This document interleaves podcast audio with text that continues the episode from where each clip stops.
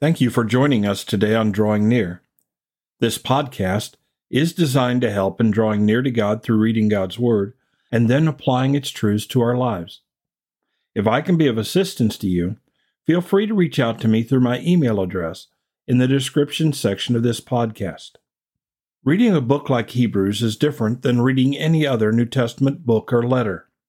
There is a gap in our knowledge. Most of us are not experts in Old Testament practices. Today on Drawing Near, we take a brief look at the services of the Old Testament priests in the tabernacle. We know there is a new high priest, Jesus, and now we will see how this has impacted our relationship with the Father. Let's take our Bibles, turn to Hebrews chapter 9, and study limitations of the first priestly service. And as we prepare for today's study, let's pray together. Our Father in heaven, thank you for this day. Thank you for this opportunity to study your word. Thank you for giving us the intellectual and spiritual capacity to not only read and understand, but then to spiritually take in the truths of your word. Guide us as we seek to understand some of the things from the Old Testament. Help us, Father, to be patient and to put in the time and the effort to learn these things because we learn so much about you and the Lord Jesus. It's in Jesus' name that we pray. Amen. I'm going to begin by reading the first five verses of Hebrews chapter 9, and I hope that you have your Bibles open and follow along. In verse 1, it says, Then indeed, even the first covenant had ordinances of divine service and the earthly sanctuary. For a tabernacle was prepared.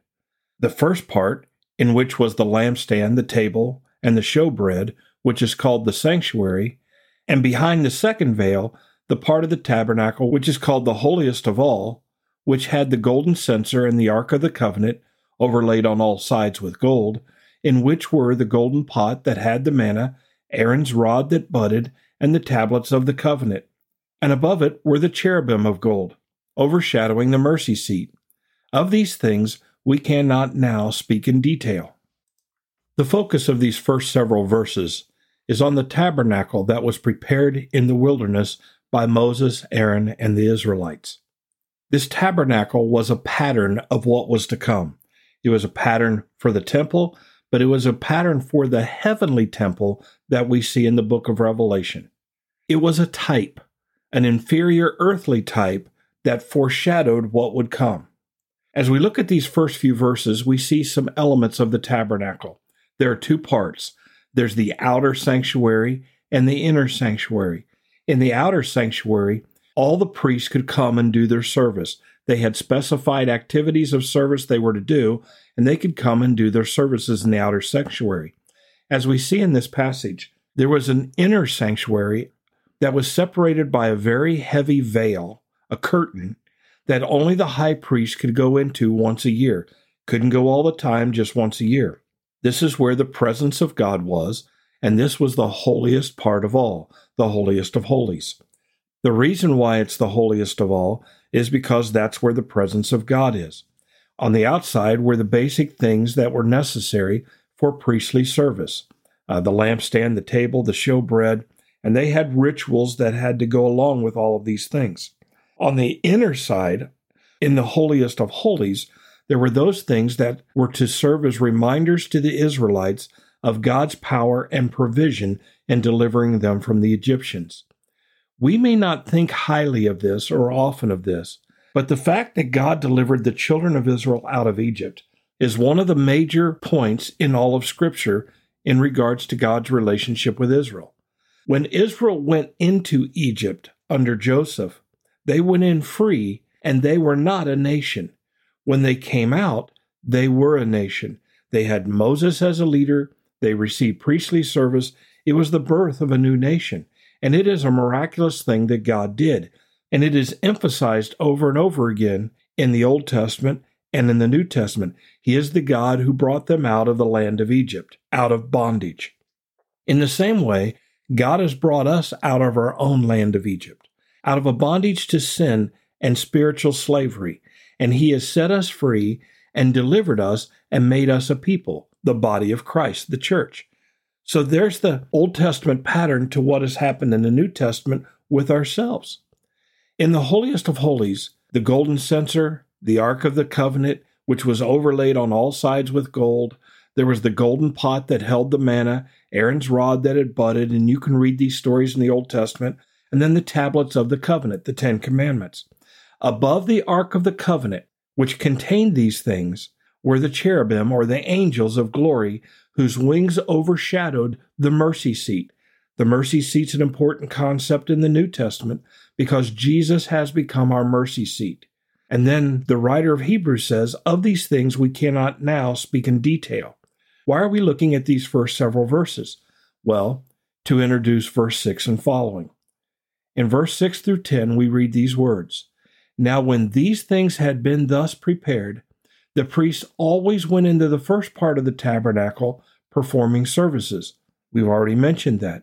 But into the second part, the high priest went alone once a year, not without blood. In other words, he took the blood of sacrifices with him into the holiest of holies once a year. The middle of verse 7 this blood, which he offered for himself and for the people's sins that they had committed in ignorance. So he went into the holiest of holies to make a blood sacrifice for himself and for the people. In verse 8, it says, The Holy Spirit indicating this, that the way into the holiest of all was not yet made manifest while the first tabernacle was still standing. In other words, the Holy Spirit was indicating that this was a type. It was not the perfect tabernacle. There was a perfect tabernacle to come. In fact, the heavy curtain that separated the outer sanctuary from the holiest of all, or the holiest of holies, when Jesus Christ dies on the cross, we're told in the New Testament, that veil was torn in two. It was torn from top to bottom. It was torn from the top where man could not reach to the bottom. Only God tore it. He tore it himself.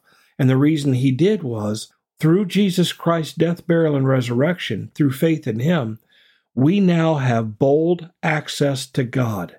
We've mentioned that in different sermons and Bible studies, how we can boldly come before the throne of grace. We couldn't do that before Jesus died on the cross. Only the high priest once a year could come. But now Jesus, the great high priest, who was also the Lamb of God, dies on the cross and he opens the way for our full relationship with God, our King, our Judge, our Father. Verse 9 says, It was symbolic for the present time back then, in which both gifts and sacrifices are offered, which cannot make him who performed the service perfect in regard to conscience. In other words, the sacrifices they were making couldn't save them, couldn't clear their conscience, couldn't remove sin. But Jesus' death on the cross can, and therefore we have access to God. Then the final verse, verse 10, says that the Old Testament sanctuary practices were concerned only with foods and drinks, various washings, and fleshly ordinances imposed until the time of Reformation. The time of Reformation came with the Lord Jesus Christ, and the writer of Hebrews is trying to explain to Hebrew Christians why the new covenant in Jesus Christ is a better covenant than the old covenant. Why Jesus Christ's service as a high priest under the order of Melchizedek is a greater order and service. We have access to the heavenly sanctuary, the holiest of holies, through faith in Jesus Christ, meaning we have direct, bold, clear access to God the Father by grace. We do not have to go through any earthly high priest. We simply come by faith through Jesus Christ, or as the New Testament says, in Jesus' name. Praise the Lord. Now, just so you know, in our next study, we're going to focus on Jesus Christ. And going forward, we're going to focus on Jesus Christ and how he has impacted all of these things in our lives and in the life of the church. This study takes a dramatic turn as it leaves behind the Old Testament inadequacies and moves to Jesus Christ because the perfect has come. Praise the Lord. Father in heaven, thank you for these words. Thank you for this passage. I pray, Lord, that you would help us, that you would be patient with us as we seek to understand and grow. Father, guide us in our understanding through your Holy Spirit. I know that these things take work and take time. Father, help us to do those things that are necessary that we may appreciate and value all that you are in our lives and the access that we have to you through faith in Jesus Christ. It's in His name that we pray. Amen. Thank you for studying with us today. You can subscribe to this podcast on Apple Podcasts, Google Podcasts, or Spotify. Drawing Near is a ministry of FBC Tipp City based on the promise that if we will draw near to God, He will draw near to us.